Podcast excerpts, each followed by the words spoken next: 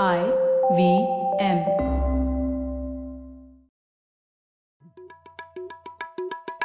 भाई हम हिंदुस्तानियों को बतियाना बड़ा पसंद है। बंगाली में अड्डा उड़िया में खोटी कन्नड़ा में हरटे और हिंदी में पुलियाबाजी। इस कला के लिए हमारी हर भाषा में एक शब्द है। तो प्रणय और मैं तो अक्सर मिलकर पुलियाबाजी करते ही रहते हैं। हमने सोचा कि आपको भी इसमें शामिल कर लिया जाए। तो आइए प्रणय और सौरभ के साथ करते हैं पुलियाबाजी हेलो ख्याति और सौरभ कैसे हैं आप? एकदम बढ़िया प्रणय। ख्याति तुम बताओ कैसी हो? बस मैं ठीक हूँ। पिछली बार हमने टेक्नोलॉजी पे काफ़ी लंबी चर्चा की चैट जीपीटी पे के तो हमने ये डिस्कशन किया था कि टेक्नोलॉजी पूरी दुनिया को बदल रही है तो क्यों ना इसी विचार को थोड़ा और लेके आज और विस्तार में बात की जाए। बिल्कुल बिल्कुल और मैं तो वहाँ से शुरू करूँगा कि अभी पता नहीं आप लोगों ने देखा कि नहीं कुछ दिनों पहले यूएस और इंडिया के जो नेशनल सिक्योरिटी एडवाइजर्स हैं, उन्होंने एक डील साइन किया उसे आईसेट बोलते हैं। तो मतलब वो व्हाइट हाउस पे एक प्रेस रिलीज़ मैंने पढ़ा तो उसमें मतलब मैंने कभी भी ये अंदाज़ा नहीं लगाया था कि ऐसा दुनिया में एक मोड आएगा जब मैं पढ़ूँगा व्हाइट हाउस पे एक प्रेस रिलीज़ जिसमें अजीत दोवाल जेक सलिवन और एक्सपोज हैकाथॉन्स पिच सेशंस ऐसे शब्द एक प्रेस रिलीज़ में होंगे। सौरभ आपने सोचा था क्या बिल्कुल भी नहीं मतलब और मतलब यूएस हिंदुस्तान के साथ कर रहा होगा तो कुछ नहीं इसराइल विजराइल के साथ फिर भी आप सोचते थे पहले कि ये सब कुछ होगा लेकिन ये तो दुनिया बदल रही है। है ना तो दुनिया बदल रही है इसी चीज़ के लिए कैसे बदल रही है उसके, उसे जानने के लिए हमारे पास एक परफेक्ट गेस्ट है। हमारे साथ आज है अनिरुद्ध सूरी। अनिरुद्ध मैनेजिंग पार्टनर है इंडिया इंटरनेट फंड पर और अनिरुद्ध ने बहुत अच्छी किताब लिखी है द ग्रेट टेक गेम जिसकी काफ़ी चर्चा हो रही है। पिछले साल लिखी थी, लेकिन काफ़ी लोगों ने उसे पढ़ा है और उसके ऊपर काफ़ी विचार विमर्श किया है तो हमने सोचा अनिरुद्ध को ही बुलाते हैं और उनसे और बातें करते हैं इस बदलाव के बारे में। तो अनिरुद्ध, स्वागत है आपका पुलियाबाजी बहुत धन्यवाद, प्रणय, सौरभ, ख्याति, आपका। दुनिया बदल तो रही है। हम बदलेंगे नहीं बदलेंगे आदि।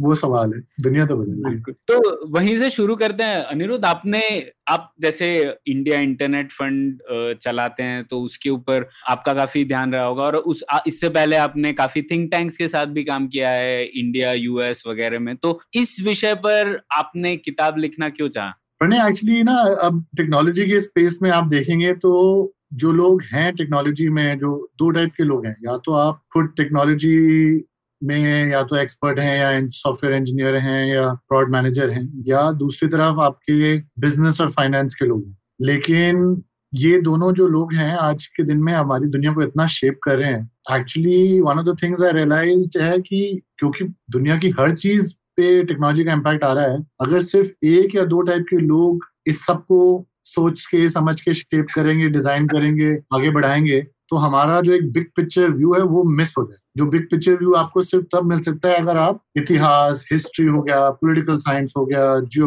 हो गया साइकोलॉजी हो गया, सारे ये जो डिसिप्लिन है आपके, अगर आप मल्टीपल डिसिप्लिन के व्यू पॉइंट से, नज़रिए से इस चीज़ को नहीं समझोगे कि टेक्नोलॉजी हमारी दुनिया को कैसे बदल रहा है और कैसे बदलना चाहिए और हमें उसमें जीतने के लिए या अच्छा करने के लिए क्या करना है, जब तक हमारे पास वो एक बिग पिक्चर व्यू नहीं आएगा इंटरडिसिप्लिनरी व्यू नहीं आएगा तो आई थिंक हमारा एक वो तो अंडरस्टैंडिंग में भी गैप रह जाएँगे और दूसरा हम जो करते हैं उसको अडेप्ट करने के लिए, उसमें जीतने के लिए अडेप्ट करने के लिए वो भी उसमें भी कमियाँ रह जाएँगी। तो ये बिग पिक्चर व्यू देने के लिए मैंने एक्चुअली किताब लिखी है और मेरा अपना व्यू यही था कि जैसे आपने भी कहा ना मैंने कि मैंने एक्चुअली पिछले कुछ 10-11 साल से मैं भी टेक्नोलॉजी स्टार्टअप्स और वेंचर कैपिटल की दुनिया में रहा हूँ, यहाँ पे भी यूएस में भी।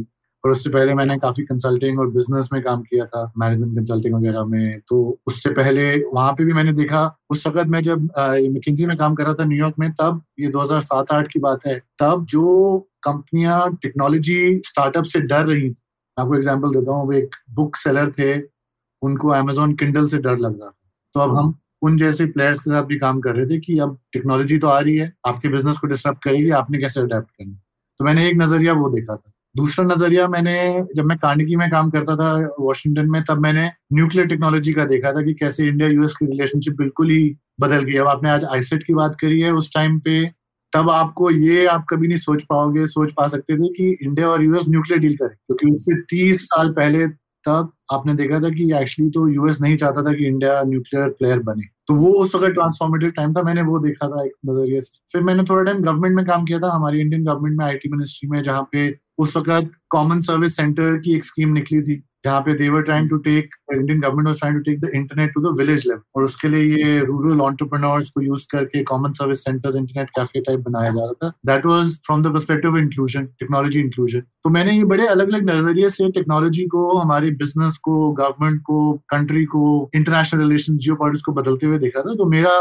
व्यू यही था कि एक बुक में मैं वो मल्टीपल पर्सपेक्टिव्स कैप्चर करके एक बिग पिक्चर दी बहुत खूब। तो मैं इसमें थोड़ा सा, जैसे आपकी किताब में आपने इतिहास में जो परिवर्तन ऑलरेडी हुए हैं, जैसे कि पहले कॉलोनियलाइजेशन हुआ, फिर औद्योगिकरण हुआ कैपिटलिज्म आया, उससे जैसे दुनिया बदली, आपने उस समय के जो प्लेयर्स थे वो क्या कर रहे थे उसकी कंपैरिजन की है आज क्या हो रहा है उसके साथ और उसमें से कुछ आपने लेसन ड्रॉ करने की भी कोशिश की है।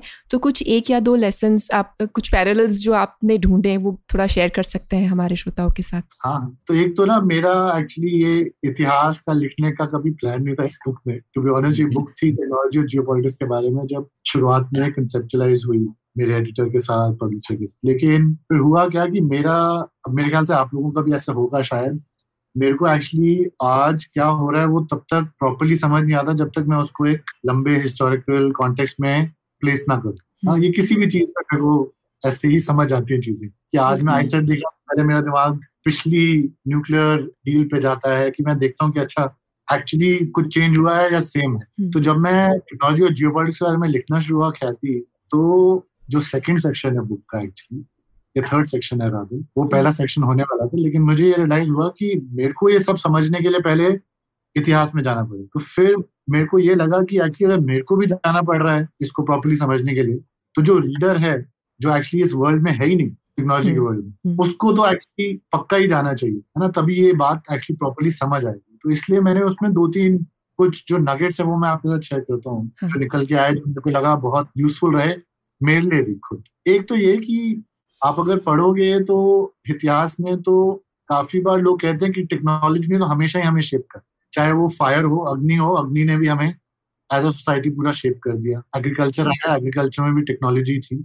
इरिगेशन टेक्नोलॉजी थी सीड टेक्नोलॉजी थी। तो ये पॉइंट तो एक्चुअली काफ़ी लोग जानते हैं कि टेक्नोलॉजी ने हमें बहुत पहले से चेंज किया है शेप किया है। लेकिन अगर आप थोड़ा और डीप जाओ तो आप देखोगे कि the thing that is not talked about enough is कि जब वो टेक्नोलॉजी आती है उस एरा में हम्म। उस टाइम पे उसका इम्प्लीकेशन समझना बहुत मुश्किल हम्म। और ये। बहुत की लेसन तो एक एग्ज़ाम्पल मैंने अपनी बुक में जो दिया है वो गुटनबर्ग प्रेस का दी गुटनबर्ग प्रेस जब आती है तो तब लोगों को उस वक्त भी ये समझ नहीं आया कि इसका इम्पैक्ट क्या होगा इसका रिलीजियस इंस्टीट्यूशन पे क्या इम्पैक्ट होगा उसने मतलब कैथलिक चर्च को मतलब हिला दिया है जो एक प्रीस्ट की डोमिनेंस थी जिसका parallel by the way India में भी आप कह सकते हैं बहुत है। उसकी एक क्लास की डोमिनेंस को भी हटा दी इंस्टीट्यूशन की डोमिनेंस को हटा एक डेमोक्रेटाइजेशन ऑफ़ नॉलेज से। क्या क्या इंप्लीकेशन हुए। Second order third order fourth order effect जो थे उसके वो उस टाइम के लोगों को समझ नहीं आया। उसी का मैं पैरल आज भी ड्रॉ करता हूँ कि आज जो हो रहा है आज जो टेक्नोलॉजीज़ आ रही हैं जैसे इंटरनेट हो गया आर्टिफिशियल इंटेलिजेंस हो गई और ऑब्वियसली सेमीकंडक्टर्स वगैरह जो हम घुसेंगे जिन चीज़ों में उनके second order third order fourth order effects वो आज के दिन में समझना बड़ा मुश्किल है unless we are able to step back और हम सोच इसका सब फ़र्स्ट ऑर्डर इफ़ेक्ट नहीं और सिर्फ़ ये नहीं सोचना कि सिर्फ़ बैंगलोर में टेक्नोलॉजी रेवोल्यूशन हो राइट ये चीज़ एक्चुअली पूरी दुनिया को हिलाएगी। उस वक्त अगर किसी ने सोचा हो कि गुटनबर्ग प्रेस सिर्फ़ यू you नो know, एक जगह या यूरोप की एक कंट्री को इम्पैक्ट करे that would have been a mistake similarly आज अगर हम ये सोचें कि टेक्नोलॉजी सिर्फ़ एक सेक्टर है या टेक्नोलॉजी तो सिर्फ़ बैंगलोर में कुछ कोडर्स बैठ के कर रहे हैं या सिलिकन वैली में कुछ कर रहे हैं I think that be mistake that's why it's very important कि हम जहाँ मर्ज़ी बैठे हैं, हम जो मर्ज़ी हैं, हमें इसके second order third order fourth order effects एक तो ये। द अदर इंटरेस्टिंग नगेट ख्याति मैं शेयर करूँगा वो है कि हमें लगता है आज का जो काम, आज जो हो रहा है, वो बहुत नया है। यहाँ पहले फायर थी, पहले इंडस्ट्रियल रेवोल्यूशन हुई, पहले हुआ, लेकिन आज जो हो रहा है, वो मतलब अलग ही लेवल पे। हमें लगता है कि ये सेमीकंडक्टर वॉर्स ये बिग टेक फॉर्म ये सब तो मतलब कैसे करना है? इनको कैसे संभालना है? क्या करना है इसका? अब दिल्ली में रेगुलेटर से पूछो उनके, हमें समझ नहीं आ रहा ये क्या? तो ऐसी चीज़ों में भी एक नगेट या दो नगेट मैंने बुक में शेयर करें कि एक्चुअली बहुत सारे पैरेलल्स हैं इन द पास्ट जब हमने सिमिलर इश्यूज़ या सिमिलर चैलेंजेस फेस करें। अब इंटरनेट का आप देख लीजिए, मैंने टेलीग्राफ की बात करी है इसमें। टेलीग्राफ सौ। डेढ़ सौ साल पुराना वो है टेक्नोलॉजी जब टेलीग्राफ केबल्स आए, उस वक्त how telegraph merge with geopolitics that time and played into the colonial uh, rivalries has a lot of parallels to how the internet today is. उस वक्त भी आप देखते हैं and I've talked about this in the book quite a bit कि Britain became the dominant power in telegraph industry. Manufacturing telegraph cables की उनकी थी chips जो नीचे ले कर रही केबल टेलीग्राफ की वो उनकी थी जो रॉ मटेरियल से टेलीग्राफ केबल्स बन रहा था सिंगापुर वगैरह में वो उनके कंट्रोल में था तो अब हुआ क्या? पहले तो पीस टाइम टेक्नोलॉजी थी कम्युनिकेशन के लिए जस्ट लाइक द इंटरनेट लेकिन जब राइवलरी शुरू हुई जैसे आज यूएस और चाइना में उस वक्त जब यूके और जर्मनी में राइवलरी चली प्री वर्ल्ड वॉर वन अब first thing Britain does pre world war one is cut off telegraph cables connecting Germany and other right अब ये बड़ा सिंपल एग्जांपल है बट आपको ये बताता है कि क्या क्या चीज़ वेपनाइज वो आज की बात पहली की भी है तो आप देखिए उस वक्त क्या हुआ? उस वक्त ब्रिटेन ने एट सम पॉइंट कहा मैं रेड नेटवर्क बनाऊँगा जहाँ मेरी टेलीग्राफ केबल्स कोई स्पाई ना कर पाए फ्रांस या कोई भी कंट्री जिसके थ्रू केबल्स आ रही है। अब आज आप बात करोगे स्प्लिंटरनेट की। अंडर सी केबल्स में भी सेम चीज़ चल रही है आज। यूएस में मेरी कोई केबल चाइना या हांगकांग के थ्रू नहीं जानी चाहिए। रशिया मेरी केबल्स को स्पाई ना कर पाए।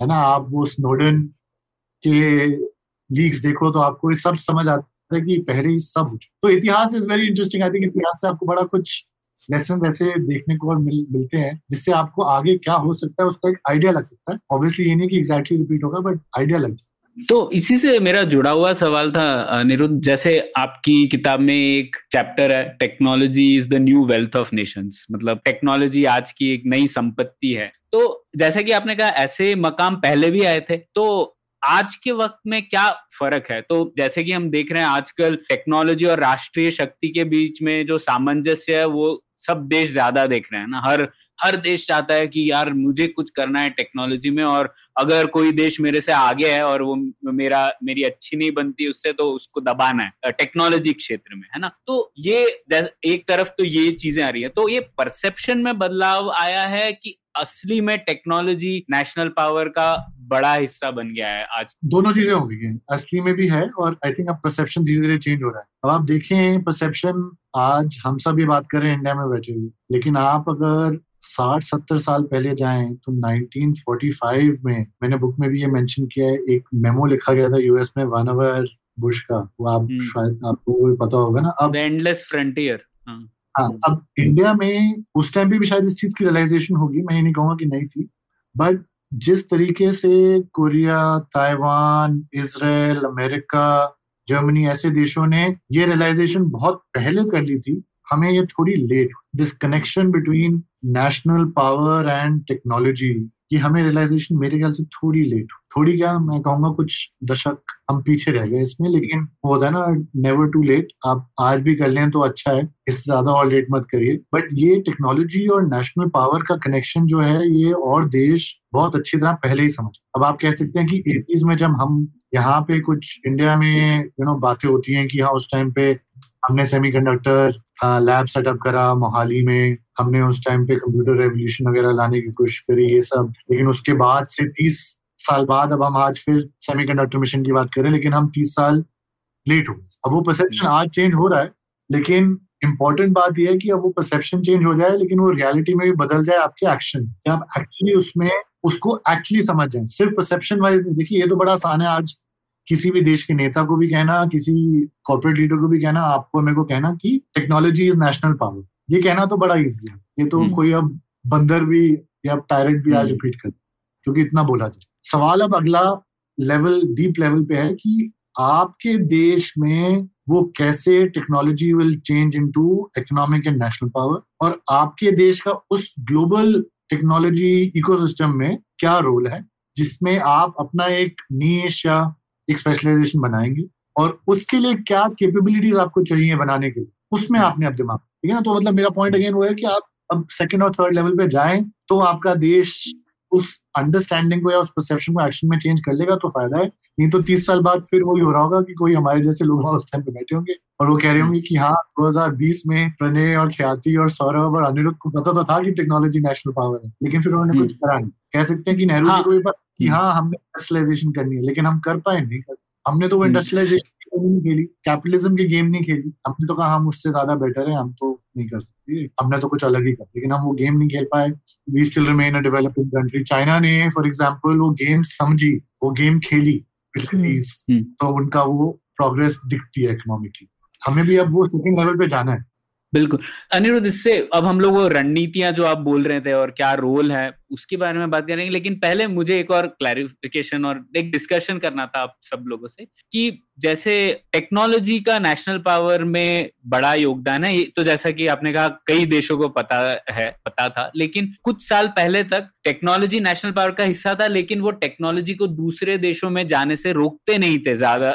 शायद स्ट्रेटेजिक टेक्नोलॉजीज़ छोड़ देते तो जैसे सेमी बात कर लें, कोई ताइवान में बना रहे हो चिप चीप बना रहे हो तो चलो ना, आप बनाओ वहाँ पे, कोई प्रॉब्लम नहीं। लेकिन आज के पर ऐसा हो गया है कि कई सारी जो कमर्शियल टेक्नोलॉजीज़ थी, को भी अब लोग बोल रहे हैं कि यार ये इतनी ज़रूरी है कि मैं दूसरे देशों को नहीं देना चाहता इसका एक्सेस तो जैसे मैंने लिटरेचर थोड़ा इनोवेशन लिटरेचर ये कहता है कि एक क्रिएटिव इनसिक्योरिटी होती है। मतलब कुछ ऐसे फेजेस आते हैं जब देश को, देशों को लगता है कि मतलब मुझे, मैं इनसिक्योर हूँ और उसके लिए मुझे आगे बढ़ने के लिए और कुछ नया करना पड़ेगा। तो जब वह वक्त आता है, तब टेक्नोलॉजी जियो में और हावी हो जाती है। तो जैसे कि स्पटनिक मोमेंट हम बोलते हैं, जब वो एक छोटी सी बॉल जैसा सैटेलाइट पूरे विश्व को दिख रहा था, तब उसने अमेरिका में बड़े बदलाव लाए। नासा शुरू हो गया, डारपा शुरू हो गया, उन्होंने वगैरह। तो मतलब मुझे लगता है जब जियो हावी हो जाता है, तब टेक्नोलॉजी को भी और तवज्जो मिलने लग जाती है। जैसे तो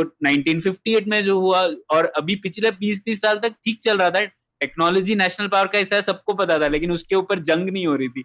लेकिन आज के दौर पे यूएस और चाइना में जंग चढ़ गया क्योंकि एक क्रिएटिव इनसिक्योरिटी शायद आ गई तो आप लोगों को क्या लगता है कि ये ठीक है क्या इस तरीके का? तो इसमें, प्रणय, मैं तो ये बोलूँगा कि ये आंकलन तो ठीक है कि ऐसा हो रहा है। मैं इस चीज़ को क्वेश्चन करूँगा कि ये कितना इफ़ेक्टिव होने वाला है। तो मुझे लगता है पुराने जमाने में, और ये कोई आज की नई चीज़ नहीं है, बहुत पहले से लोग टेक्नोलॉजी अब हमको पता है सिल्क हम चुरा के चाइना से ही लेकर के आए थे, जैसे तो उन्होंने पहले छुपा के रखी हुई थी उस टाइम की कमर्शियल टेक्नोलॉजी थी राइट तो उन्होंने अपने पास स्टेट सीक्रेट रखा हुआ था, हम उसको चुरा के लेकर आए फाइनली कि भाई हमको हिंदुस्तान में बनानी है, सिर्फ़ तुम लोग थोड़ी रख सकते हो। तो ये आज की कोई चीज़ नहीं है शुरू शुरू में जब भी चीज़ें बनी तो सब लोग अपने ट्रेड सीक्रेट सॉर्ट ऑफ़ रखते हैं या कंट्रोल रखना चाहते हैं। जिस भी चीज़ से आपको अपनी पावर पे एज मिले, आप उस चीज़ पे कंट्रोल रखना चाहोगे। तो अभी मुझे लगता है ये एक अपॉर्चुनिस्टिक चीज़ है क्योंकि सेमीकंडक्टर में ऐसा अपॉर्चुनिटी मिला यूएस को कि जिसमें वो ये कर पा रहा है। जैसे एआई में बड़ा मुश्किल है। ओपन सोर्स इतना ज़्यादा हावी है। एआई के चीज़ में कि एआई में बहुत मुश्किल है कि पर वहाँ पे वो शायद जीपीयू के थ्रू कर लेगा कि कंप्यूट पावर को हो सकता है आप कंट्रोल कर लें। एल्गोरिथम्स को बड़ा मुश्किल है कंट्रोल करना। तो आप ढूंढेंगे आप कहाँ कंट्रोल कर सकते हो है ना? कि हो सकता है कि अगर हमको सिल्क वर्म का वर्म मिल जाता और चाइना बोलता मैं लेकिन मलबरी नहीं लेने दूँगा तुमको है ना? ऐसा भी कर सकते थे ना? तो आप देखोगे हाँ, सप्लाई चेन में आपके पास कहाँ लेवरेज मिलता है ठीक है? हाँ, लेकिन अलग अलग टेक्नोलॉजीज़ के लिए अलग अलग तीर होंगे आपके पास। तीर होंगे। हाँ, लेकिन जनरली ओपन सोर्स और ये जो एक डेमोक्रेटाइजेशन ऑफ़ टेक्नोलॉजी है वो एक रियलिटी है। अब रिस्क फाइव है वो ओपन सोर्स है। ठीक है? तो अब भाई आप एनवीडिया को कितना भी रोक लो कल को चाइनीज़ कंपनी तो आप मेरे को लगता है कि कुछ चीज़ों को डिले कर सकते हो। एकदम डिनाई कर देना आज की डेट में मुझे लगता है इम्पॉसिबल है आज की दुनिया में क्योंकि अब खुली हुई दुनिया है उस आप पीछे नहीं जा सकते। तो कुछ चीज़ों में और इससे बाय अनिरुद्ध मेरे पास एक जुड़ा हुआ सवाल आपके लिए भी था। मैं वेट कर रहा था मेरे को ये मौका मिला तो मैं आपसे भी पूछना चाहता कि जब हम इतिहास को देखते हैं तो डेफिनेटली काफ़ी सारे पैरेलल होते हैं। जैसे हम सेल्फ ड्राइविंग कार टेक्नोलॉजी वगैरह में काम करते हैं तो हम देखते हैं कि जब गाड़ियाँ आई थी तो लोगों को डर लगा था कि भाई घोड़ों के साथ में गाड़ियाँ कैसे रहेंगी। तो आजकल वैसा ही सेल्फ ड्राइविंग कार का लोगों के साथ में वो डर में एकदम सेम है। ये आजकल माँ बाप बहुत गुस्सा रहते हैं बच्चे फ़ोन देखते रहते हैं। जब नए नए नॉवल्स आने शुरू हुए तब वो सेम शिकायत होती थी कि ये तुम नॉवल पढ़ते रहते हो। नॉवल तो आके पूरी पीढ़ी खराब कर देंगे हमारी ठीक है? ये सब हाँ। क्या है? कहानियाँ वहानियाँ लिख के बांट रहे हैं लोग है ना? तो उससे हाँ, हाँ तो अभी तो अभी वो सेम शिकायत अब मोबाइल और टीवी टीवी के साथ थी अब मोबाइल के साथ है तो वो माँ बाप की शिकायतें 2000 साल से शायद चेंज नहीं हुई है। तो वो शिकायतें सेम है उसके सिर्फ़ खिलौने बदलते रहते हैं शिकायतों के। तो लेकिन कुछ चीज़ें बदलती भी हैं। जैसे क्योंकि हम जब पैरेलल लेते हैं तो मुझे जैसे एक आपकी किताब में वो डेटा कॉलोनाइजेशन से एक जो शिकायत थी क्योंकि हाँ. डेटा जैसे क्यों क्योंकि जब हम कॉपी करते हैं पुराने चीज़ों से एनोलॉजी तो फिर लगता है अच्छा पहले कॉलोनियलिज्म हुआ तो अभी भी हो सकता है क्या? लेकिन डेटा तो आप भी ले सकते हैं मैं भी ले सकता हूँ। ये नहीं है कि मैंने आपका डेटा ले लिया तो उसके बाद में कोई दूसरा नहीं ले सकता। तो एक जो बिट्स की दुनिया है और एटम्स की दुनिया है, उसमें एक ये बहुत बड़ा फ़र्क है जो कि एक ब्रेक है पास्ट के साथ, कि जब डिजिटल दुनिया में कॉपीज आर इनफाइनाइट, कितनी भी आप कॉपी बना सकते हैं चीज़ें की बिना उसकी फिडेलिटी कम हुए, बिना उसमें कोई कमती आए, आप कितनी कॉपी बना सकते हैं? और वो एक बहुत बड़ी चीज़ है जिसका कोई हिस्टोरिकल इतिहास में कोई वैसी चीज़ नहीं रही है हमारे पास। दूसरा, जो ओपन सोर्स का इतना बड़ा चलन हुआ है, वो एकदम नई चीज़ है, ऐसा दुनिया में कभी था ही नहीं। और उसकी वजह से काफ़ी कैलकुलेशन मेरे ख्याल से राष्ट्रों के भी बिगड़ गए हैं। अब मेरे को लगता है यूएस चाहेगा कि एआई पे कंट्रोल करे, पर कैसे कर लोगे? ओपन एआई ने अपना मॉडल निकाला और साथ में आप देखिए स्टेबल डिफ्यूजन ओपन सोर्स मतलब विद इन एक दो हफ़्ते के अंदर में उन्होंने भी निकाल दिया। ठीक है? तो इतना आजकल ये मुझे लगता है कुछ कुछ चीज़ें हैं जो ब्रेक फ्रॉम द पास्ट भी हैं और कुछ चीज़ों में शायद हम पास्ट का सहारा ले सकते हैं। तो ये आई मीन मैंने बिल्कुल, दो चीज़ें कॉम्प्लेक्स कर दी हाँ हाँ। नहीं नहीं बिल्कुल एक्चुअली बहुत अच्छा सवाल है क्योंकि मैंने एक्चुअली बोला कि इतिहास में भी ऐसा नहीं कि हमें वो उसको क्रच बना के कहना है कि हाँ वैसा हुआ था तो आज भी वैसा ही होगा। बिल्कुल वैसा ही होगा एब्सोल्यूट इसलिए मैंने कहा था कि एक्चुअली आप सीख सकते हो लेकिन ये भी देखना है कि फ़र्क क्या है। तो हम्म। पहले तो जो आपने, प्रणय, आपने जो सवाल पूछा ना कि मैं दोनों को एक्चुअली लिंक करता हूँ, सौरभ, आपके सवाल को प्रणय को। आपने कहा कि ये इनसिक्योरिटी के टाइम पे टेक्नोलॉजी और जियो जो है बहुत ज़्यादा हावी हो जाते हैं। ये बिल्कुल ठीक है बट मैं एक पॉइंट ऐड करना चाहता था कि आप अगर देखिए ना तो कुछ देश सिक्योर होते हैं जनरली और कुछ देश बहुत इनसिक्योर होते हैं। ये जो हमारी एक पर्सनल साइकोलॉजी होती है, लोगों की पर्सनैलिटी वो देशों पर भी एक्चुअली एप्लीकेबल है। जो यूएस है, वो बहुत इनसिक्योर देश।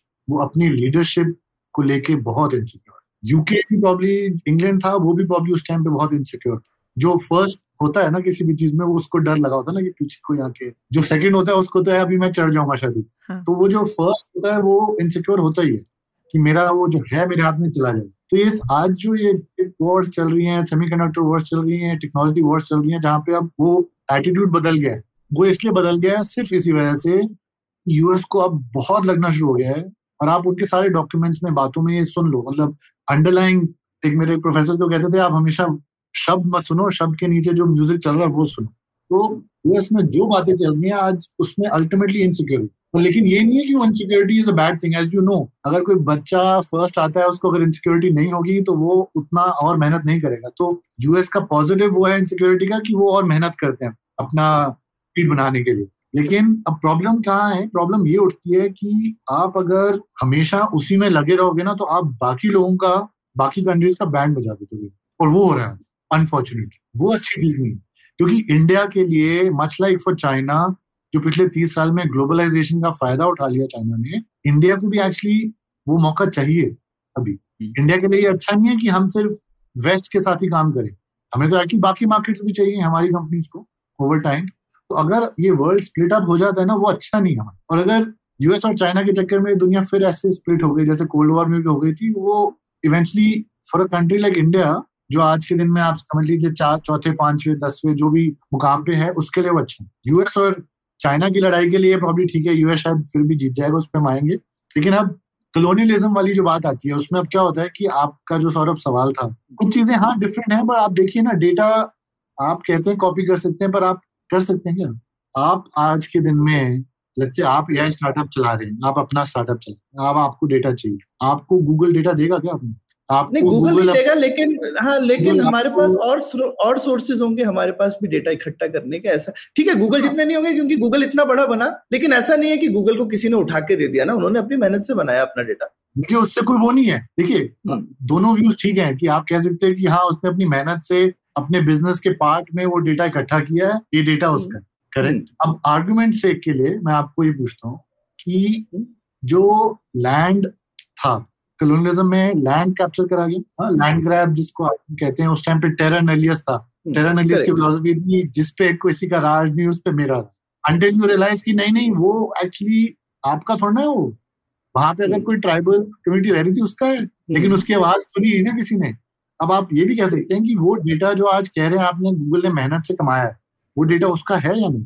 नहीं मैं सवाल नहीं मैं इसमें नहीं पर मैं कहूँगा कि ज़्यादा उसमें प्रोफाइलिंग डेटा ही है वी कैन हम तो थोड़ा स्पेसिफिक बात भी कर सकते हैं ना तो गूगल का सबसे बड़ा रेवेन्यू है एडवर्टाइजिंग का क्योंकि उसके पास प्रोफाइलिंग डेटा है बहुत लोगों का।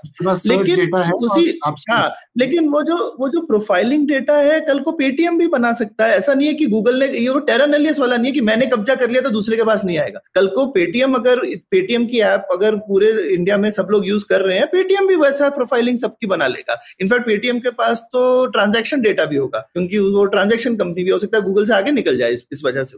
है ना? तो मेरे तो ये है कि एक चीज़ दूसरी चीज़ को रोक नहीं रही है जो कि जो कि वैसा था आप मैंने लैंड ले लिया तो आप नहीं ले सकते लेकिन आपका डेटा प्रणय ने ले लिया तो मैं भी ले सकता हूँ कल को जाके ऐसी क्या बात है और इसने अगर एक तरह से लिया मान लीजिए हो सकता है ये आपकी ब्राउजिंग हिस्ट्री से ले लेता है क्योंकि क्रोम इसके पास है मैं आपके मोबाइल से ले लूँगा कल को मैं सेटेलाइट से ले लूँगा कल को मैं आपकी गाड़ी में कुछ लगा दूँगा आपके फिटनेस ट्रैकर में कुछ लगा दूँगा आपके मोबाइल पे भी लेकिन लेकिन मोबाइल हाँ। पे भी उन्हीं कंपनीज़ हाँ। का डॉक्यूमेंट्स हाँ हाँ आपकी मोबाइल सर्च डेटा भी उन्हीं के पास है एंड्रॉइड भी हाँ, उन्हीं के पास है है ना? एप्पल के पास आईओएस है और एप्पल की ही मार्केट प्लेस भी है जिसपे आप ऐप सुना रहे हैं। तो सवाल एक्चुअली है कि इंडस्ट्रियलाइजेशन का एग्ज़ाम्पल लेते हैं क्योंकि ये सवाल का मेरे पास भी क्लियर जवाब नहीं है। मैं भी आपके साथ जैसे हम पुलियाबाजी कर रहे हैं ठीक है। तो इसका मैं even I am not absolutely clear अगर आप मेरा डिजिटल कलोनियलिज्म चैप्टर पढ़ेंगे तो उसमें मैंने हम्म। सवाल उठाया ज़्यादा आंसर नहीं दिया। कि हम आज में डिजिटल कलोनियलिज्म के वो हैं विक्टिम्स या नहीं है ये इसका जवाब मेरे पास अभी नहीं है। पर मैं बस इतना मैंने बोला कि हमें इसको समझना पड़ेगा। ऐसा नहीं होना चाहिए कि हम बाद में सोचें इसके बारे में अभी सोच लेना चाहिए। पर मैं आपको एग्जांपल मुझे और मुझे इसमें बस मेरे को एक था कि सवाल होते हैं फ्रेमिंग की फ्रेमिंग की फैक्ट्री देखिए फैक्ट्री तो टाटाज ने भी सेटअप करी इंडिया में। ब्रिटिश कॉलोनियल एरा में टाटाज ने भी स्टील की फैक्ट्री सेटअप करी। बहुत अलग टाइप की फैक्ट्रीज इंडिया में भी सेटअप हुई। नो डाउट कि आप थोड़ा थोड़ा डेटा या थोड़ा थोड़ा इंडस्ट्रियलाइजेशन आप कर सकते हैं। लेकिन सवाल ये है कि आप कहीं पे स्ट्रक्चरली डिसएडवांटेज हैं because of the power structure that have gotten set up वो है सवाल। हम्म। उस टाइम पे हम्म। हमारी इंडस्ट्रियलाइजेशन बहुत slow down because of colonialism बिल्कुल British were able to extract resources at a cheaper rate, take them to Britain, sell them back to India at a higher rate with both political, economic and technological prowess. तीनों चीज़ें मिला हाँ। तो नहीं वो वो तो मानते हैं जो था वो किलर कॉम्बिनेशन उन्होंने रोक नहीं पाए वो कि टाटा आपने सेटअप करना है आप ही कर लो कर लो टेक्सटाइल मिल आप भी सेटअप कर लो बॉम्बे में भी टेक्सटाइल मिल्स थी बट रियलिटी है कि हम वो गेम जीते। नहीं जीते नहीं नहीं पर पर पर एक स्टेट पावर भी साथ में थी ना उसके यहाँ पे तो गूगल के पीछे यूएस स्टेट पावर तो नहीं लगी। मैं मेरे को थोड़ा सा फ्रेमिंग से आपत्ति है बाकी से नहीं। जैसे मैं बोलूँगा अगर चाइना चाहे तो सेमीकंडक्टर में कॉलोनियलिज्म का आरोप लगा सकता है क्योंकि वहाँ स्टेट पावर काम कर रही है। तो और वो लगाएँगे शायद। और और ये जो फ्रेमिंग है ना वो फ्रेमिंग जो है वो आपको उस समय ले जाती है जहाँ पे फिर आपस में एक मोनोपली की फ्रेमिंग भी होती है, क्योंकि इस चीज़ को हम ऐसे मोनोपली भी फ्रेम कर सकते हैं कि भाई कॉर्पोरेट मोनोपली क्या गड़बड़ कर रही है। लेकिन जब कॉलोनियलिज्म की फ्रेमिंग हो जाती है इसके अराउंड तो फिर वो ईस्ट इंडिया कंपनी फिर फिर क्या है, देशों में शक की भावना, हम आपस में काम नहीं करते। तो मेरे को इस चीज़ से कि क्या हम हम थोड़ा डर फैला रहे हैं सोसाइटी में, जिसकी वजह से आपस में जो ग्लोबलाइजेशन है, उससे लोग डर के पीछे खींच लेंगे। और मेरे ख्याल से चाइना वाले लोग ये करेंगे। क्योंकि उनकी तो बहुत ही बेचारों की हिंदुस्तान से भी खराब हिस्ट्री है कॉलोनियलिज्म की चाइना में। हिंदुस्तान की तो कोई अच्छी नहीं है पर चाइना की हमसे भी खराब थी ड्रग्स वगैरह की वजह से है ना? तो वो लोग वो लोग उस चीज़ को उठाएँगे आपकी किताब देख करके। कि ये डर जो है यू आर राइट कि आज के दिन में in a country which has colonial history colonialism and East India company are easily wrecked up आप बहुत आसानी से किसी भी फॉरेन बिज़नेस को डिमोनाइज कर सकते हैं। कंपनी बोल के उसके अगेंस्ट हाँ. लोगों को खड़ा कर सकते हो that is correct that is absolutely right and we have to be caution against that कि हमें हाँ. हमारे नेता वगैरह ईस्ट इंडिया कंपनी का हवा बना के सबसे डरा ना दें और टेक्नोलॉजी से दूर ना कर दें। ये बिल्कुल ठीक है। एट द सेम टाइम आपने जो दूसरा सवाल पूछा कि गूगल अमेरिकन है या नहीं हाँ। ये बड़ा अच्छा सवाल देखिए एक टाइम। पे ईस्ट इंडिया कंपनी भी ना इंग्लैंड की क्राउन की नहीं थी। हाँ। ठीक ठीक। एक टाइम पे वो भी नहीं थी। एक टाइम पे वो भी प्राइवेट कंप्लीटली प्राइवेट प्लेयर थी। लेकिन अब सवाल यही है कि आज से तीस चालीस पचास साल बाद या हम्म। दस साल बाद तीस साल बाद अगर जंग हुई तो गूगल माइक्रोसॉफ्ट टेस्ला स्पेसएक्स ये लोग अमेरिका के डिफेंस में आएँगे या आपको लगता है कि चाइना उन्हें कहेगा आप मेरे से पैसे ले लो आप मेरे साथ हो जाओ कि वो चाइना के साथ हो जाए निरुद्ध मैं आपसे सहमत हूँ इसमें। सौरभ मुझे लगता है अभी दुनिया जब जियो पॉलिटिक्स हावी हो जाता है ना तो बदल जाती है दुनिया। जैसे आप देखो ना इंटेल पहले चाइना में इन्वेस्ट करना चाहता था एक साल पहले तक। फिर यूएस ने चिप्स एक्ट किया अब इंटेल का सीईओ तो बड़ी बली बली बुरी बातें कहते हैं चाइना के विरुद्ध हाँ। फिर रशिया के साथ जब वॉर हुआ तब कितनी कंपनीज़ बोलने लगी कि यार मैं नहीं मैं रशिया में नहीं रहूँगा। कुछ लोग ओपन सोर्स रेपोजिटरीज भी ये चाह रहे थे कि हम लोग रशियन यूज़र्स को एक्सेस नहीं देंगे हुआ नहीं वो ठीक हाँ। ठीक है आई कैन हम्म। में लोगों ने ये भी अपोज किया कि लोगों को इंटरनेट नहीं एक्सेस करना चाहिए यूक्रेन का एक प्रपोजल था वो भी डिक्लाइन हुआ लेकिन जब इतने नॉर्मल नहीं होते ना तो फिर कंट्रीज़ के कई जो डेमोक्रेटिक कंट्रीज़ में भी जो कंपनियाँ हैं वो अपने देश की बोली बोलने लग जाती है तो मैं हम्म। अनिरुद्ध से सहमत हूँ इस बात या, मैं भी इसमें कुछ जोड़ना चाहती थी टगो वॉर बात है उसमें मैंने यही बात करी है कि आप अगर देखेंगे ना एक टगो वॉर पहले घर में चल रहा है स्टेट के अंदर चल रहा है बिग टेक फर्म और गवर्नमेंट्स के बीच वो चल रहा है एक लेवल आप समझ लीजिए दो हम्म। भाइयों की लड़ाई हो रही है ना उसमें चल रहा है टग ऑफ़ वॉर कि नहीं मैं ये लूँगा मैं वो लूँगा नहीं तुम बहुत ज़्यादा पॉपुलर लेकिन जब बाहर लड़ाई होती है ना तो ये दो भाई सब खट्टे हो जाते हैं। आप देखें गवर्नमेंट हमेशा जीता है। मैंने उसमें एक ही पॉइंट लिखा है चाहे वो चाइना का एग्ज़ाम्पल लो आप यूएस के टेलीकॉम ऑयल बिग ऑयल कोई भी ले लो इंडिया में ले लो East India company versus the crown ले लो एंड में स्टेट हमेशा हावी हुआ इसलिए हम्म। जैसे पंडित भी कहा है कि जब वो लड़ाई अगर हुई जियो लड़ाई हुई किसी और देश के साथ तो जो कंपनी जहाँ बैठी है हाई लाइकलीहुड वो अपने देश में नहीं जाएगी। क्यों करे? मैं इससे ऐसा नहीं कि इससे मैं इत्तेफाक नहीं रखता हूँ पर मेरे को बस ये है कि तो ये कि आपका एक्सेस निकल जाएगा पर आई I मीन mean, फिर भी अगर वो एक्सेस निकल भी गया तो फिर आप उसको मैं कहूँगा कि हमको टेक्नोलॉजी का डिनायल डिनायल हो जाएगा।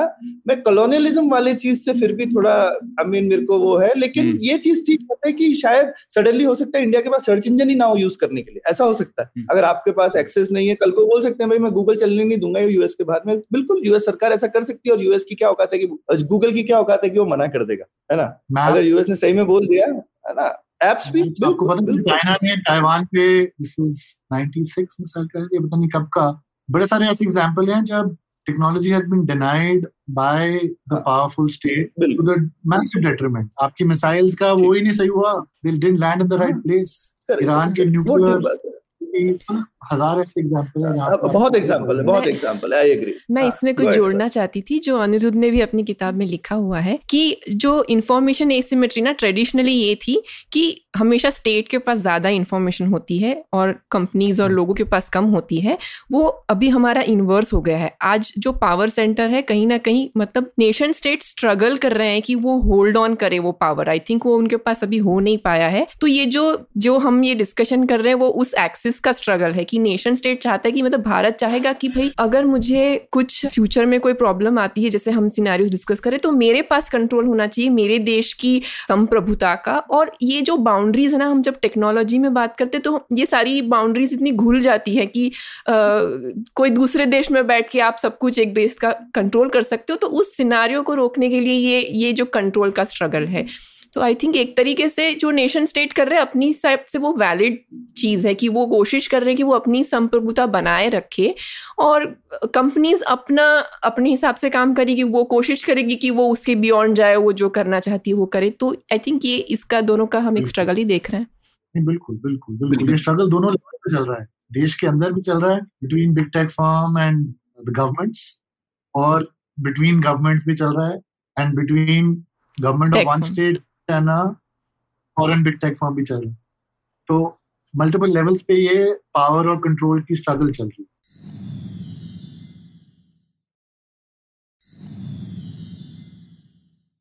तो आगे बढ़ते हैं। फिर एक बहुत अच्छा चैप्टर अनिरुद्ध, आपके किताब में, जिसमें मुझे बहुत पसंद आया वो, क्योंकि आपने जो सात स्ट्रेटजीज दिए जैसे कि आपने मतलब कहा है कि कई देश टेक्नोलॉजिकल पावर्स हुए हैं, लेकिन ऐसा नहीं कि उन्होंने एक सीधा रास्ता पकड़ा है और उसे हम लोग एक फॉलो करेंगे वो चेकलिस्ट को और हम भी सुपर पावर बन जाएँगे। हर देश का अलग तरीका रहा है एक टेक्नोलॉजिकल पावर बनने का और इसीलिए आपने कुछ एक सात रणनीतियाँ बताई थी एक चैप्टर में। तो आप उसके ऊपर थोड़ा प्रकाश डालिए ना, क्या सात स्ट्रेटेजीज हैं? भारत के लिए कौन सी बेहतर होगी वगैरह? हाँ मैं ये आई एग्री विद यू कि ये मेरे लिए बड़ा अच्छा चैप्टर रहा था क्योंकि एक्चुअली मैं बताता हूँ, आपको जब मैं लिखना शुरू करा मैंने तो मैं एक वर्ल्ड बैंक के इकोनॉमिस्ट हैं, उनसे मैं बात कर रहा था कि तो उन्होंने मेरे से ये सवाल उठाया कि आप ये सब बात करें टेक्नोलॉजी और जियो की, लेकिन अब तो यूएस और चाइना बहुत आगे निकल गया है तो इंडिया का तो कुछ हो ही नहीं सकता। तो हमारी अब डिस्कशन ये चली कि क्या ये सवाल ठीक है कि जो आज के दिन में विनर्स हैं, क्या वो इतने आगे निकल गए हैं कि अब जो बाकी बेचारे देश बैठे हैं उनको अगर ये बात समझ भी आ जाए जैसे हम पहले बात कर रहे थे कि टेक्नोलॉजी आज के दिन में नेशनल पावर है वो कुछ कर सकते हैं या नहीं कर सकते? तो ये एक्चुअली चैप्टर उस कॉन्वर्सेशन से निकला और उसमें फिर मैंने बहुत रिसर्च करी बहुत लोगों से बात करी ये समझने के लिए कि ये एक सीधा रास्ता है। जैसे आप अगर कहीं बार पढ़ेंगे ना यूएन के डॉक डेवलपमेंट के बारे में वगैरह तो आपको लगेगा कि एक तो यार बड़ा सही रास्ता है ऐसे करो ऐसे करो ऐसे करो ये फॉर्मूला है। ये कर लोगे तो ठीक है नहीं तो आपकी गलती है आपने फॉर्मूला नहीं फॉलो तो जब बहुत मैंने इसमें सोचा, लोगों से बात करी, उनसे इनपुट लिए, बड़े अलग अलग टाइप के लोगों से। मैनेजमेंट कंसल्टेंट से भी मैंने बात करी कि आप अगर किसी इंडियन कंपनी को हेल्प कर रहे हैं तो आप कैसे उसको बता रहे हैं? मैंने पॉलिसी मेकर से बात करी, मैंने इंटरनेशनल ऑर्गेनाइजेशन के लोगों से बात करी एकेडमिक से बात तो इन सबका सारा निचोड़ निकाल के मैंने ये चैप्टर लिखने की कोशिश करी है। और अभी भी इसमें, मेरे ख्याल से मैंने बहुत ज़्यादा अभी लिख नहीं पाया हूँ। मैं चाहूँगा कि इसमें और डिटेल में मैं कभी लिख पाऊँ इसके बारे में, लेकिन ये सात रणनीतियाँ जो मैंने लिखी हैं, इसका अंडरलाइन एक प्रिंसिपल ये है कि, जैसे आपने सही कहा कि there will not be a one size fit all strategy to win in the great ten मतलब एक पॉइंट है, पहले समझने का।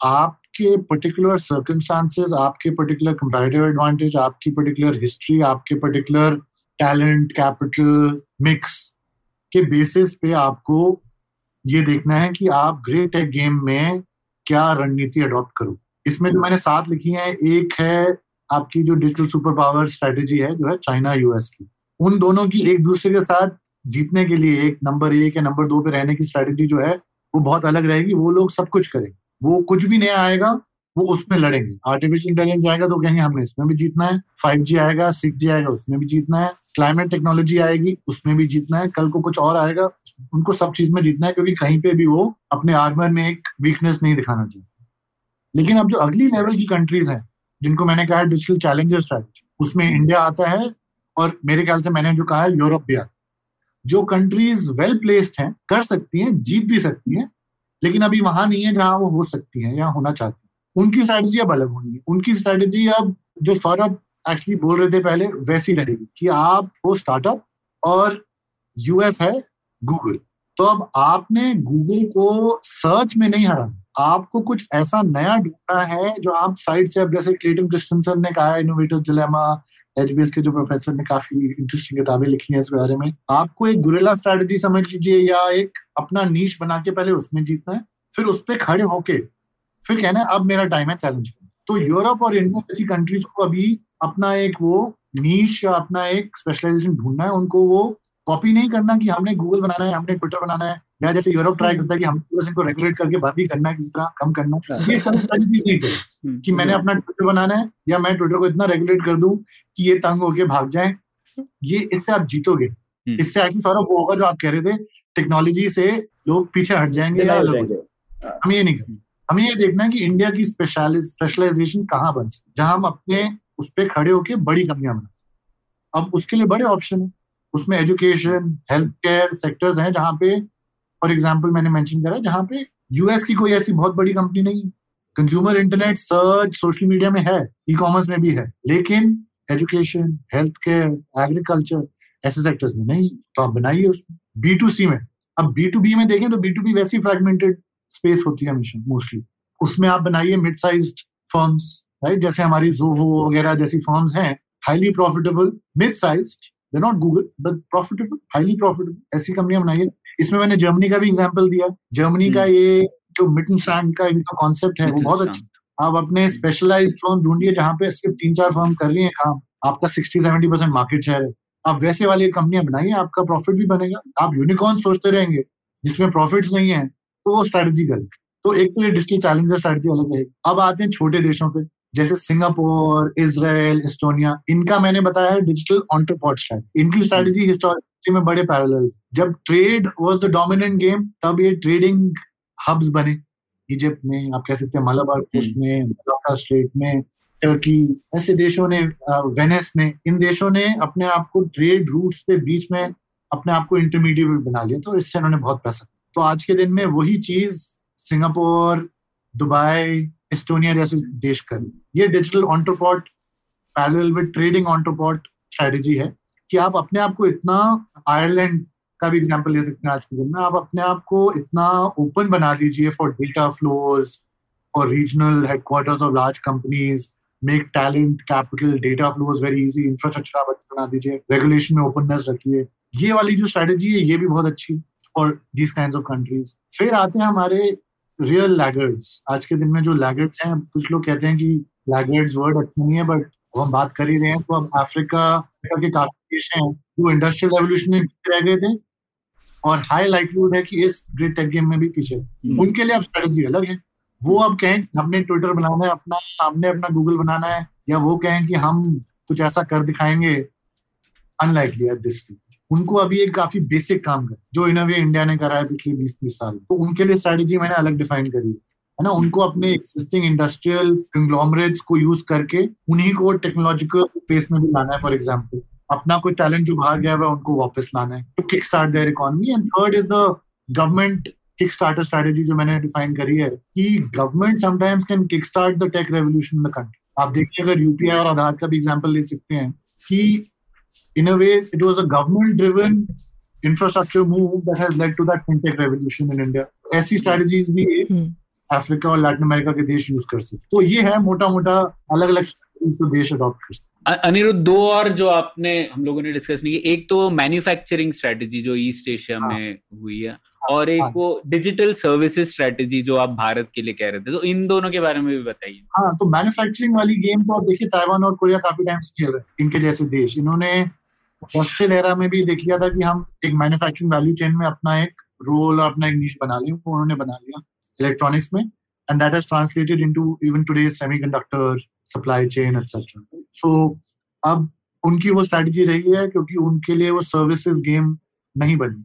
इंडिया के लिए services game has been served on the platter by the likes of Infosys Wipro etcetera जिन्होंने 80 से हमें एक सर्विसेज़ पावर बना दिया obviously because we also have the talent the number of people available in the educated task force अब India के लिए सवाल यही है कि कौन से आपका ये सवाल था कि इंडिया के लिए स्ट्रेटजी कौन सी अब इंडिया के लिए, देखिए स्ट्रैटेजी कौन सी अच्छी है, मैं अकेले तो नहीं बता सकता। लेकिन ये ज़रूर है कि हमें इन दो तीन अलग अलग स्ट्रेटेजीज का मिक्स इंडिया में करना given our size given the amount of people we have to employ and give jobs to given that we don't have a choice to be just one or the other हम Taiwan या Korea जैसे नहीं बन सकते। कि हम बस एक स्ट्रेटजी पकड़ ले तो हमारे लिए वो इनफ तो आप अगर बाई द वे कोरिया और ताइवान के लोगों से बात करेंगे उनको भी रियलाइज़ हो रहा है कि सिर्फ़ मैन्युफैक्चरिंग से उनका नहीं चले क्योंकि हाँ, उसमें भी रिस्क है। कि यूएस जब रीशोरिंग की बात करता है तो डर बड़ा लगता है उन लोगों को कि हमारी वो कहते हैं ना वो नीचे से सब कुछ निकल हम्म, तो हम्म। वो diversified strategy is what I would just for a country like India तो इस पे मैं आप लोगों का व्यू सुनना चाहूँगा क्योंकि ये this is the discussion we need to be have ये नहीं कि हमने मना लिए तो पैट ऑन द बैक हमारी third second largest smartphone market है तो हम तो मतलब अब माशाल्लाह हमें कोई रोक नहीं सकता। ना गलत कंप्लेसेंट तो ये स्ट्रैटेजी पे डिस्कशन होनी चाहिए actually with people from all walks of life India में। मेरे ख्याल से diversified strategy combination of services यहाँ पे आपकी स्ट्रेंथ ऑलरेडी है। Specialise sectors like agriculture health care fintech etcetera plus plus अब आप लोग बैंगलोर में बैठे हैं तो इंडिया स्टैक की भी बात हमें करनी है। इंडिया स्टैक के बेसिस पे आप बहुत कुछ कर सकते the theory and the principles behind India Saurabh, आपने काफ़ी ओपन सोर्स का मेंशन करा है। अब इंडिया स्टैक आपको भी पता है कि एक अलग ही मॉडल है इन करेक्ट हाँ जो हम बात करते हैं यूएस का प्राइवेट लेड चाइना का स्टेट लेड यूरोप का रेगुलेशन रेड अब इंडिया वो एक अलग सोच बना रहा है ऑर्गेनिकली जिसके बेसिस पे आप अपनी इकोनॉमिक स्ट्रेंथ भी बना सकते है ना? वो आप अलग अलग सेक्टर्स में उस आइडिया को पर्कुलेट करवा के एजुकेशन में भी हेल्थ केयर में भी ऑब्वियसली फाइनेंशियल सेक्टर में भी इन सब में अगर आप इन इस इंफ्रास्ट्रक्चर लेयर के ऊपर कंपनियाँ बनवा लेंगे ना then you are in a very strong हम अगर सिर्फ़ इंफ्रास्ट्रक्चर बना के रुक जाएँगे then we'll struggle I think to convert it into real economic strength but मैंने एग्ज़ाम्पल बुक में थोड़ा सा ये दिया है ज़्यादा एलैबोरेट नहीं किया कि एप्पल ने जैसे आईओएस बनाया है गूगल ने एंड्रॉइड बनाया है वैसा हम एक ऑपरेटिंग सिस्टम लेयर बना रहे हैं इंडिया में।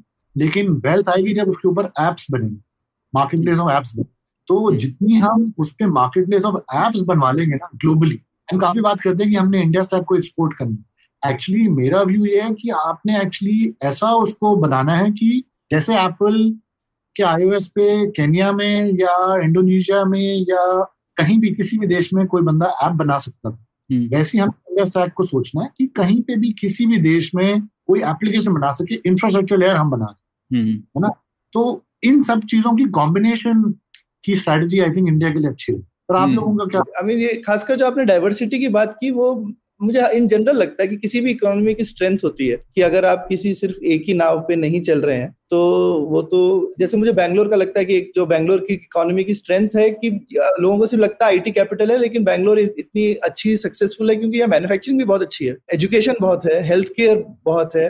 तो ये जो एक कॉम्बिनेशन है बैंगलोर सिटी का, इतने अलग अलग डाइवर्सिफाइड सेक्टर का, वो है जो स्ट्रेंथ देता है बैंगलोर सिटी को। तो और वही चीज़ एक्चुअली कंट्री लेवल पे भी काम करती है कि हमको मैन्युफैक्चर ऐसा हम नहीं बोल सकते कि मैन्युफैक्चरिंग हम गिव अप कर दे भाई मैन्युफैक्चरिंग चाहिए हमें, उसके बिना नहीं हो सकता काम। तो मैन्युफैक्चरिंग भी हमें अच्छी चाहिए ही। एक लेवल तो चाहिए ही, हम सोच सकते हैं, चलो चाइना जैसा नहीं भी बनाना है but we we need need to be good at it और हमको दूसरी जो चीज़ आपने कही कि हमेशा अगला क्या आ रहा है, उस पर नज़र रखनी चाहिए। सिर्फ़ पीछे से तो कैचअप करते रह जाएँगे, नहीं तो। तो अगला जो आ रहा है, उसमें थोड़ा लेवल प्लेइंग फ़ील्ड होता है तो अगले पे, अगले के पीछे भागो। ये एक हमारे को करना चाहिए। और उस सेंस में मुझे इंडिया स्टैक बहुत अच्छा लगता है कि हम कॉपी नहीं कर रहे हैं, कि जो तुमने बनाया हम भी सेम बना देंगे। ये अलग स्ट्रेटेजी है और उसका काफ़ी मेरे ख्याल से हमारे पास आई मीन उसको काफ़ी इनोवेटिवली यूज़ किया जा सकता है, पर आपने ठीक बोला पोटेंशियल है, पर हमने अभी अनलॉक नहीं किया वो पोटेंशियल तो वो काफ़ी सोच के अनलॉक करना है कि वो पोटेंशियल कैसे अनलॉक हो सकती है, कैसे जो बाकी चैलेंजर देश है उसमें हम कर सकते हैं। या अगर हमको ओपन सोर्स में फ़ायदा है तो क्या हम अपनी स्टेट स्ट्रेंथ लगा के ओपन सोर्स को दुनिया में स्ट्रांग बना दे, क्योंकि हम अपनी कॉर्पोरेट को तो नहीं बना सकते तो वो हमारे फ़ायदे,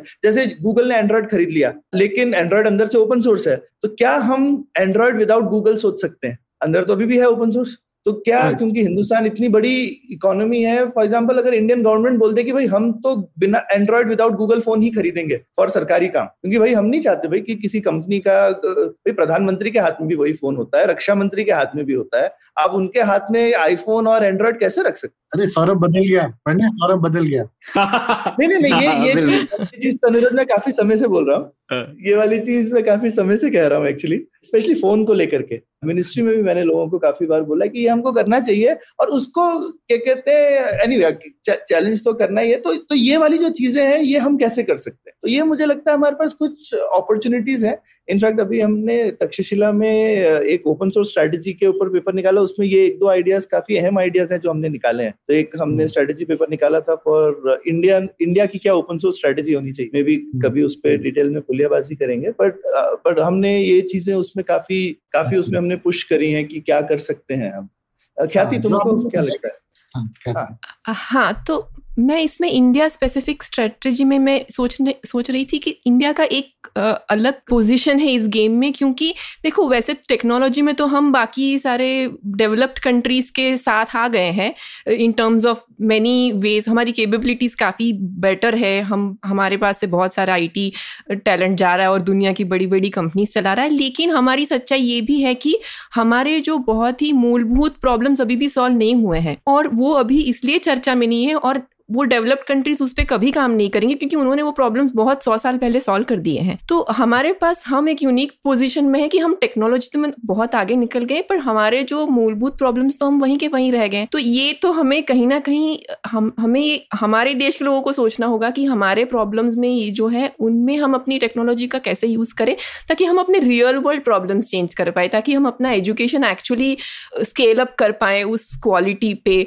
और मैं ये नहीं कह रही हूँ कि ये स्टेट को करना चाहिए। मतलब हमारे देश में लोगों को डेवलपर्स को उस एंगल से भी सोच सकते हैं ना कि हम ये चैलेंजेस में कैसे करें। हम पेमेंट हमने पेमेंट का प्रॉब्लम सॉल्व कर लिया है, लेकिन उससे आगे बहुत चीज़ें हैं जो हमने नहीं सॉल्व की है। हमारी ट्रैफ़िक लाइट्स अभी भी बहुत ही बेतुकी है। हम वैसे तो बड़े टेक्निकल हो गए तो फिर हमारी ये सारी चीज़ें जो हमारी रोज़मर्रा की चीज़ों में आनी चाहिए, वो अगर वो पेनिट्रेट नहीं करेगी तो ठीक है, हम शायद आगे बढ़ जाएँगे और नेक्स्ट गेम तो उसका है, लेकिन ये कैचअप भी हमें करना है और ये सवालों पे कोई और काम इसलिए नहीं कर रहा क्योंकि उनके प्रॉब्लम सॉल्व हो चुके हैं हमें और वो कर रहे हैं एक्चुअली वो लोग भी कर रहे हैं। जैसे कि एआई में बहुत सारा वॉटसन आईबीएम वगैरह के हेल्थ के रिलेटेड चीज़ों में वो लोग कर रहे हैं तो हम शायद कहीं ना कहीं उस पर हमें यहाँ विजिबिलिटी नहीं है या शायद मुझे इतना नहीं पता हो सकता है ऐसा भी हो सकता है पर हमें ये डेफिनेटली सोचना चाहिए कि हम अपना हेल्थ केयर में हम अपना एजुकेशन में हम अपनी सिटीज़ को एक्चुअली वर्किंग में इम्प्रूव करने के लिए क्या कर सकते हैं ताकि हमारी नॉर्मल लाइफ थोड़ी इम्प्रूव हो जाए। बिल्कुल बिल्कुल बिल्कुल बिल्कुल। मैंने इसकी वजह से कहा था एग्रीकल्चर हेल्थ केयर एजुकेशन ये सारे जो सेक्टर्स हैं यहाँ पे हमारी कोर प्रॉब्लम्स हैं टेक्नोलॉजी है हम्म। हमें एक्चुअली उन दोनों को लिंक करना है और उससे India specific problem with India specific solutions पे काम तो करना ही। ये तो आई थिंक है ही है। बाकी हम्म। सौरभ आपने बात कही ना आपको पता है मैं उससे सहमत हूँ कि अग्नि वेव को पहचानना देख के पहचानना और उस पर थोड़ा सा बेट लेना ये हमारे में काफ़ी टाइम लैकिंग हाँ हम एक वो जैसे मैंने कहा ना वेव की टेल को क्या पूंछ को तो कैच करने में हम बड़े तेज हैं हाँ, कि अब सेमीकंडक्टर्स आ गया तो हमें अब ये करना है है ना? अब सवाल एक्चुअली ये है कि उसमें आपको मार्केट शेयर इतना नहीं मिलेगा? आप अपने लिए एक बेसिक सिक्योरिटी के परस्पेक्टिव से और थोड़ा केपेबिलिटी के परस्पेक्टिव से बना लेंगे।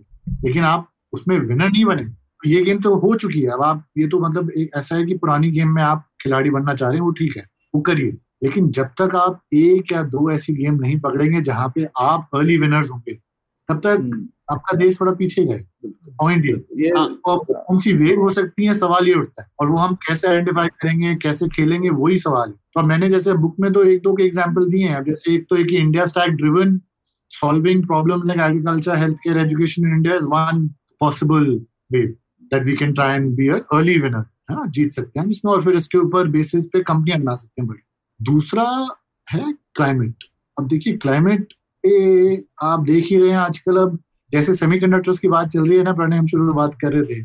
परसेप्शन चेंज हो गया है सेमीकंडक्टर्स की इंपॉर्टेंस और ये सब। सेम चीज़ अब क्लाइमेट में हो रही है। परसेप्शन बदल गया है। दस साल पहले जो लोग क्लाइमेट कहते थे वो लोग कहते थे यार यार आप आप तो यार घर जाओ। हाँ, आप घर जाओ। आप यार तुम जो हो आप मतलब लोग ऐसे बात करते थे है ना? जो लोग हम्म। कहते थे क्लाइमेट इन्वायरमेंट अब देखिए परसेप्शन बदल गया। हम्म। है ना? अब ये एज एन इकोनॉमिक अपॉर्चुनिटी भी ट्रीट हो रहा है। क्योंकि पूरी इकोनॉमी ने अब ट्रांसफॉर्म होना है। जैसे इंडस्ट्रियल इकोनॉमी ने फंडामेंटल चेंज किया था इकोनॉमी का अब वैसा ही चेंज होने का एफर्ट चल रहा है। अब आप इसमें अर्ली लीडर बनेंगे तो बात। हम्म। इसमें नहीं तो देखिए सोलर का हम बहुत बात करते हैं इंडिया में कि सोलर में हमने इतना कर लिया हमने इतना कर लिया। इतने परसेंट हमारा अब सोलर हो गया। लेकिन ये सवाल नहीं पूछा जाता है कि सोलर अगर एक इकोनॉमिक अपॉर्चुनिटी थी उसमें हम जीते या हम जीतेंगे? नहीं। हम्म। ये बात हमने अडॉप्ट हम्म। कर ठीक है सोलर प्लांट्स लग गए। हम्म। है ना? लेकिन हम सोलर में जीते नहीं ईवी ईवी अडॉप्शन तो हो रही है अब इंडिया में बहुत तेज तेज। लेकिन ईवी की हम रेस जीतेंगे? ये सवाल सोचने वाला है। प्रॉब्लम नहीं जीतेंगे। मतलब खेलेंगे हम अडॉप्ट भी करेंगे लेकिन जो जीत की डेफिनेशन हो यहाँ पे कि आपकी दो तीन कंपनियाँ हो जो या तो उसकी मैन्युफैक्चरिंग की या उसके कंपोनेंट्स की या something in the value chain you were owning and exporting to the world वो नहीं तो अब सवाल ये है कि उसमें क्लाइमेट में भी ईवी e और सोलर के बियॉन्ड जो चीज़ें हैं उसमें आप जीत सकते हो। आप केमिकल फ्री फर्टिलाइज़र बना सकते हो इंडिया में। ऑल्टरनेटिव प्रोटीन्स बना सकते हो इंडिया में दुनिया के लिए। बना सकते हो ये सारी चीज़ें अभी ओपन स्पेसेस हैं लेवल प्लेइंग फ़ील्ड है इन अ वे उसमें अगर आप जीत जाओ तो I think you have the ability to win in that next wave है ना? हम्म। अब उसकी एक चीज़ गायब है वो प्रणय हमने शायद एक बार पहले भी बात करी थी वो है आर एन डी ये एक बहुत बड़ी कंपनी हम्म। हमारी। ख्याति आपने कहा कि हमारे पास बहुत अच्छी चीज़ें इंडिया में। करेक्ट बिल्कुल ठीक। हमारे पास टैलेंट भी है इंजीनियरिंग टैलेंट भी है ये भी है वो भी है। कैपिटल भी आज के दिन में मिल रहा है हमें आर्ट्स से भी डोमेस्टिकली भी। लेकिन जो एक चीज़ हमारी अभी भी एक पीस मिसिंग है पजल का वो है R and D R and D में हम्म। अभी यहाँ हमारा स्टैंड अच्छा है ना हमारा इकोसिस्टम ठीक है ना हमारा प्राइवेट सेक्टर ये मानता है कि R and D is equal to profits in the future आज के दिन में प्राइवेट सेक्टर देखिए मैं गवर्नमेंट की बात नहीं करूँगा। उसकी बात भी हम कर सकते हैं अगर हम जानना चाहें। गवर्नमेंट फंडेड रिसर्च की हम बात कर सकते हैं। लेकिन अगर हम private sector R and D की बात करें तो हमारा जो प्राइवेट सेक्टर है वो कुछ भी नहीं स्पेंड करता आज डिसाइड्स फार्मा सेक्टर कोई कुछ नहीं स्पेंड कर रहा अब थोड़ा सा ऑटो में हो रहा है because of EVs and batteries but इसको छोड़ के कुछ नहीं है। क्यों? आपको क्या लगता है कि बिना आर एन डी के आप बहुत बड़ी टेक कंपनी बना लेंगे? टैलेंट एक्सपोर्ट करके आप अभी कंपनियाँ बना लेंगे। नहीं आपका ये एक हम्म। बहुत बहुत बड़ा वाइटल गैप है। जो फिल अगर नहीं हुआ तो हम कंज्यूमर ऑफ़ टेक्नोलॉजी रह जाएँगे डिस्ट्रीब्यूटर ऑफ़ टेक्नोलॉजी रह जाएँगे। We will remain the telecom service providers but we will never be the Qualcomms and Ciscos and Androids बहुत अच्छे से बताया निरुद्ध आपने, और इससे जुड़े हुए कुछ मेरे, मेरी टिप्पणी ये थी। एक जैसा कि आपने बताया, बहुत अच्छा डिफरेंस है। टेक्नोलॉजी डिफ्यूजन और टेक्नोलॉजी अपग्रेडेशन तो मतलब डिफ्यूजन तो बहुत अच्छे से होता है। इंडिया में हर कोई भी चीज़ जल्दी से पकड़ लेते हैं हम लोग। फ़ोन हो स्मार्टफ़ोन हो फेसबुक हो इंस्टाग्राम हो तो डिफ्यूजन आसानी से हो जाता है। लेकिन देश के लिए गेम रहता है टेक्नोलॉजी अपग्रेडेशन। मतलब आप अगर आप ये चीज़ कर पाते थे पहले, एक पार्ट बना पाते थे, सब कंपोनेंट तो उसके बाद क्या आप पूरा ओ e बना सकते हो, पूरा फ़ोन बना सकते हो, या फिर फ़ोन बना सकते हो तो क्या आप अंदर के सब कंपोनेंट बना सकते हो, चिप बना सकते हो, वो अपग्रेडेशन देश की एक प्रायोरिटी होनी चाहिए। तो डिफ्यूजन होता है, लेकिन अक्सर अपग्रेडेशन नहीं फिर मैं आपकी जो सेवन स्ट्रेटेजी उसके बारे में सोच रहा था, अनिरुद्ध, एक और तरीका है सोचने का स्वॉट एनालिसिस जैसे हम कहते हैं स्ट्रेंथ वीकनेसेस अपॉर्चुनिटीज़ थ्रेट्स तो कुछ स्ट्रेटेजीज ऐसी हैं इंडिया के लिए जो कि थ्रेट को मिनिमाइज करने के लिए जैसा कि आपने कहा मैन्युफैक्चरिंग मतलब एक basis basic level of chip manufacturing तो होनी चाहिए किसी भी देश में। तो ये हमारे शायद थ्रेट को मिनिमाइज कर देगा। ये हमारे लिए स्ट्रेंथ नहीं बन पाएगा वो चालीस साल के लिए भी नहीं लेकिन एक थ्रेट मिनिमाइज करते और कुछ ऐसी स्ट्रेटेजीज हैं जो शायद हमारी स्ट्रेंथ या अपॉर्चुनिटीज़ प्ले, प्ले कर रही हैं। जैसे कि सर्विसेज़ हैं वो अपॉर्चुनिटी पे प्ले कर रही हैं। अगले कुछ सालों के लिए तो भारत में टैलेंट रहेगा, कई यूएस में भी अगर चिप्स एक्ट आएगा तो उनको जो लोग लगेंगे वो इंडिया में ही लगेंगे या इंडियन चिप कंपनीज़ को आउटसोर्स होगा वो वर्क तो वो अपॉर्चुनिटीज़ में। और कुछ ऐसी हैं जो शायद हमारी स्ट्रेंथ पे प्ले कर सकती हैं, जैसे कि जो गव टेक है, आपने बोला गवर्नमेंट टेक्नोलॉजी वाला। तो इस तरीके से सोचना मुझे लगता है हम लोग, क्योंकि ये हर स्ट्रेटेजी हर चीज़ के लिए लाजमी नहीं है। वो शायद कुछ और हर देश के लिए भी अलग होगी। जैसे स्वॉट एनालिसिस में चाइना के लिए मैन्युफैक्चरिंग जो है वो उनकी स्ट्रेंथ होगी। तो उनके उस पर वो लोग बेट कर सकते हैं। तो इससे मतलब मैं जुड़ा हुआ सवाल ये पूछना चाह रहा था। गवर्नमेंट टेक में मुझे एक ये डर लगता है कि कहीं वो वापस पुराने जमाने की पीएसयू ना बन जाए क्योंकि गवर्नमेंट इन्वॉल्व है। कई बार ऐसे भी हो सकता है कि जैसे अभी एनपीसीआई है। एनपीसीआई से खुद से बता सकता है कि कौन इस कंसोर्शियम में आएगा कौन नहीं आएगा किस तरीके की कंपनी आएगी नहीं आएगी। तो वो एक डर रहता है क्योंकि आप प्लेयर भी हो और अंपायर भी हो। और जो आरबीआई ट्राई करना चाहता था पैरेलल एनपीसीआई हो वो तो अभी तक नहीं हो पाया है संभव। तो ये डर है तो इसमें अपॉर्चुनिटी है लेकिन अगर हम लोग फिर से उसे पुराने जमाने के पीएसयू नज़रिए से देखें तो शायद ये अपॉर्चुनिटी को हम लोग गवा देंगे। तो ऐसे आपको नहीं लगता नहीं, बिल्कुल बिल्कुल बिल्कुल, मेरे को बिल्कुल ऐसा लगता है कि इसलिए मैंने एक्चुअली कहा था कि इंफ्रास्ट्रक्चर तो आप बना रहे हैं इंडिया स्टैक के अंडर, लेकिन अगर वो मार्केट प्लेस ऑफ़ एप्स जिसकी मैंने बात करी, अगर वो जब तक प्राइवेट सेक्टर से नहीं आएगा, है ना तो आप लिमिटेड रहते हो एक चीज़ है। दूसरी चीज़, अब वो इंफ्रास्ट्रक्चर में भी देखिए, आप रोड का एग्ज़ाम्पल ले लीजिए पोर्ट्स का एग्ज़ाम्पल ले लीजिए। इंफ्रास्ट्रक्चर में भी अब हज़ार एग्ज़ाम्पल है जहाँ पे आपने, चलिए, शायद सरकार ने पहले सेटअप कर, लेकिन ओवर टाइम अगर आपको उसको अपग्रेड करना है अपडेट करना है, उसको अच्छे उसमें रखना है तो आपको उसमें इन्वेस्टमेंट भी चाहिए और in the case of India stack innovation भी चाहिए। अब इंडिया स्टैक आपने बना तो दिया है, लेकिन अब आप वही हैं, आपको you have to be like insecure like the US कि कोई भी पीछे से आके उसको कॉपी करके बना सकता है। ऐसा नहीं कि नहीं बना सकता, हमें अगर लगे कि कोई और नहीं बना सकता तो वो हमारी गलती है। हाँ। और बनाया भी है दूसरे लोग। हाँ, ब्राज़ील हाँ, हाँ, रहे तो अब इसके बारे में कोई बात नहीं कर सकता हम्म। कि अगर आप अपने इंडिया स्टैक में इनोवेशन को थ्रॉटल करेंगे उसको अगर आपने बहुत ज़्यादा सरकारी बना दिया और उसमें आपने इनोवेशन नहीं होने दी तो गारंटी या हिस्ट्री गवाह है। मैं गारंटी नहीं लेता। हिस्ट्री गवाह है कि आप प्रॉब्ली ना प्रॉब्ली कोई ना कोई आपको पीछे छोड़ जाए उसमें राइट क्योंकि इनोवेशन इज़ इम्पोर्टेंट अब इसलिए मैं कहता हूँ कि आप अगर जो लोग कंपनियाँ बना रहे हैं इसके ऊपर उनको अगर आप पैसा नहीं बनाने देंगे क्योंकि आपको लगता है कि नहीं ये चार्ज नहीं करना चाहिए ये नहीं वो इनोवेशन कैसे होगी?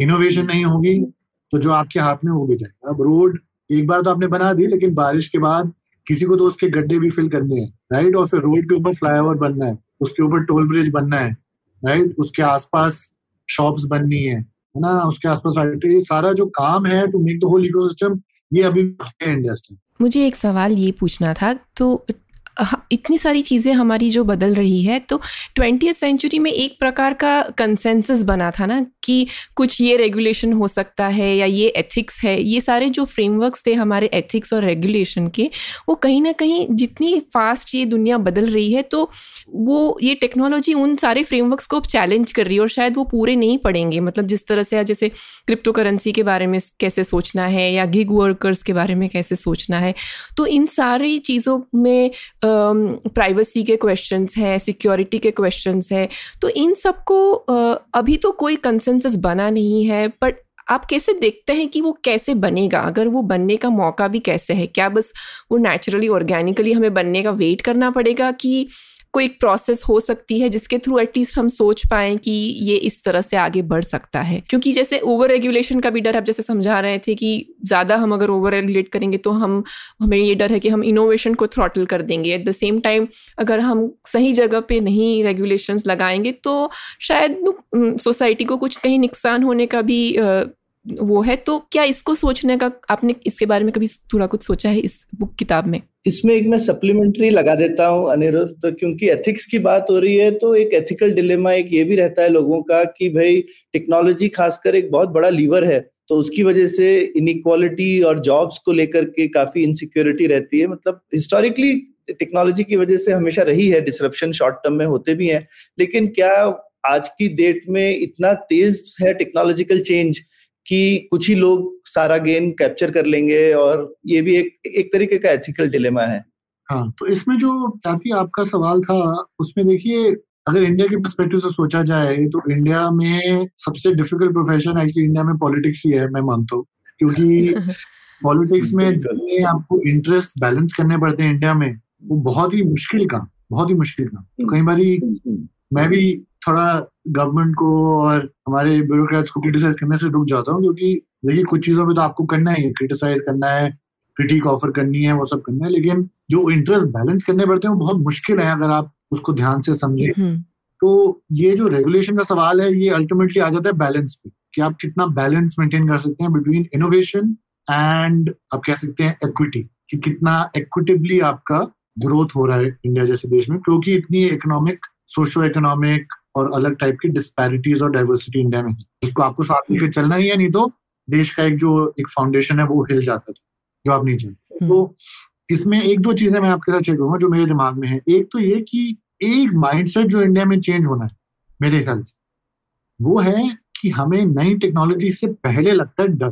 देखिए मैंने आप भी कह रहे थे ना कि हमने बहुत जल्दी अडॉप्ट कर लिया हम टेक्नोलॉजी बहुत जल्दी अडॉप्ट कर लेते हैं। कर तो हम्म। लेते हैं आप mobile phone internet WhatsApp UPI ये सब बहुत जल्दी अडॉप्ट बहुत जल्दी है ना? लेकिन हमने काफ़ी सारी और टेक्नोलॉजीज़ नहीं करी। क्यों नहीं करी? अब ड्रोन आए 2014-15 में मैं आपको as a venture capital industry के परस्पेक्टिव से बताता हूँ तब इंडिया ने आगे पहले बैन किया। सिक्योरिटी नेशनल सिक्योरिटी कंसर्न आज भी होना चाहिए हम्म। लेकिन अब तो ड्रोन पॉलिसी आ रही है। हम्म। है ना? अब तो ड्रोन के वो डिस्प्लेस हो रहे हैं हर जगह। अब ये चीज़ है जो चेंज होनी। इसमें एक्चुअली बैलेंस की इशू नहीं थी इक्विटी की इशू नहीं थी।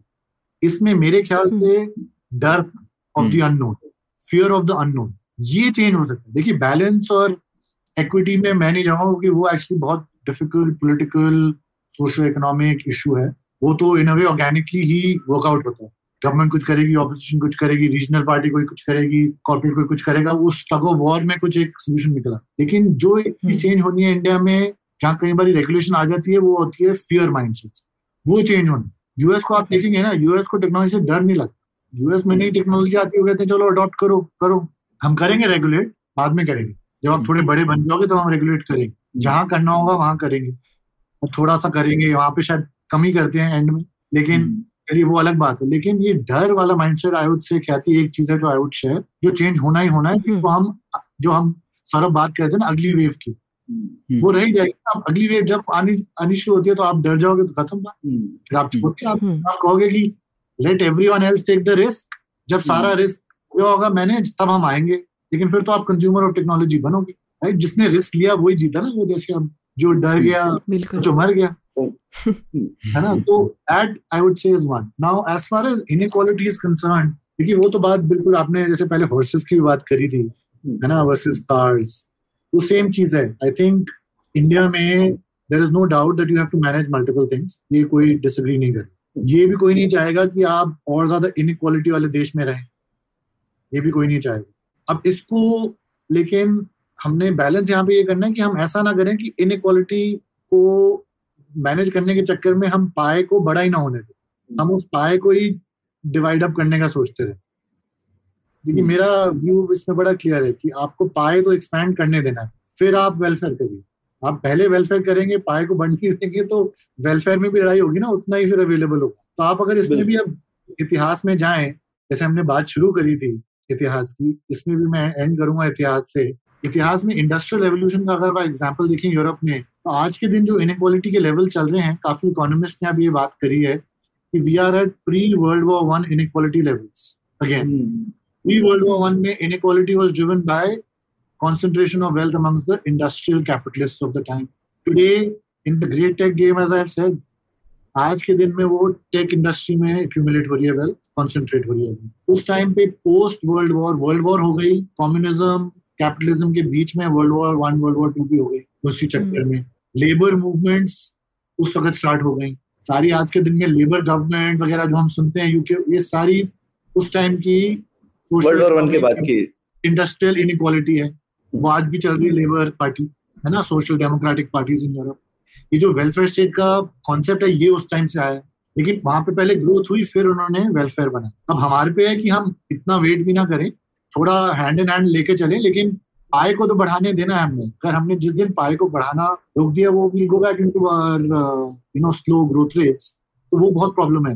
I think it's a balance to be found diversified economic strategy manufacturing driven jobs services driven jobs, but also R&D to create innovative technology that creates real wealth. इसका combination I think is the मोटा मोटा answer बहुत अच्छी बात कही आपने अनिरुद्ध और मुझे लगता है इस विषय पे हम लोग घंटों बातें कर सकते हैं पर लेकिन डेढ़ घंटा हो गया ऑलरेडी इस एपिसोड को तो हम लोग इस मुद्दे पर ये एपिसोड खत्म करते हैं और शायद एक और पुलियाबाजी करेंगे किसी एक स्पेसिफिक सेक्टर पर भी और आपसे और जानना चाहेंगे। तो बहुत मज़ा आया हमें और शुक्रिया कि आप आ सके पुलियाबाजी में और दर्शकों और श्रोताओं को फिर से कहूँगा कि the great tech game Anirudh Suri की किताबें ज़रूर पढ़िए और बताइए आपको कैसी लगी। तो उस पर ये एपिसोड खत्म करते हैं। Thank you Anirudh. Thank you Khyati Saurabh Pranay बहुत मज़ा आया। पता ही नहीं चला कि सवा डेढ़ घंटा निकल हमें भी बहुत मज़ा आया। शुक्रिया। थैंक्स अनिरुद्ध उम्मीद है आपको भी मज़ा आया। यह पॉडकास्ट संभव हो पाया है तक्षशिला इंस्टीट्यूशन के सपोर्ट के कारण। तक्षशिला पब्लिक पॉलिसी में शिक्षा और अनुसंधान के लिए स्थापित एक स्वतंत्र संस्था है। आप दुनिया के किसी भी कोने में हो, आपकी उम्र कुछ भी हो, अगर आप पब्लिक पॉलिसी विदेश नीति या टेक्नोलॉजी गवर्नेंस में रुचि रखते हैं तो तक्षशिला की वेबसाइट तक्षशिला पर उनके कोर्सेज को ज़रूर चेक कीजिए। और अगर आप पुलियाबाजी में शामिल होना चाहते हैं तो हमसे कनेक्ट कीजिए Puliyabaazi at gmail dot com पर या फिर एट पुलियाबाजी ट्विटर पर। शुक्रिया।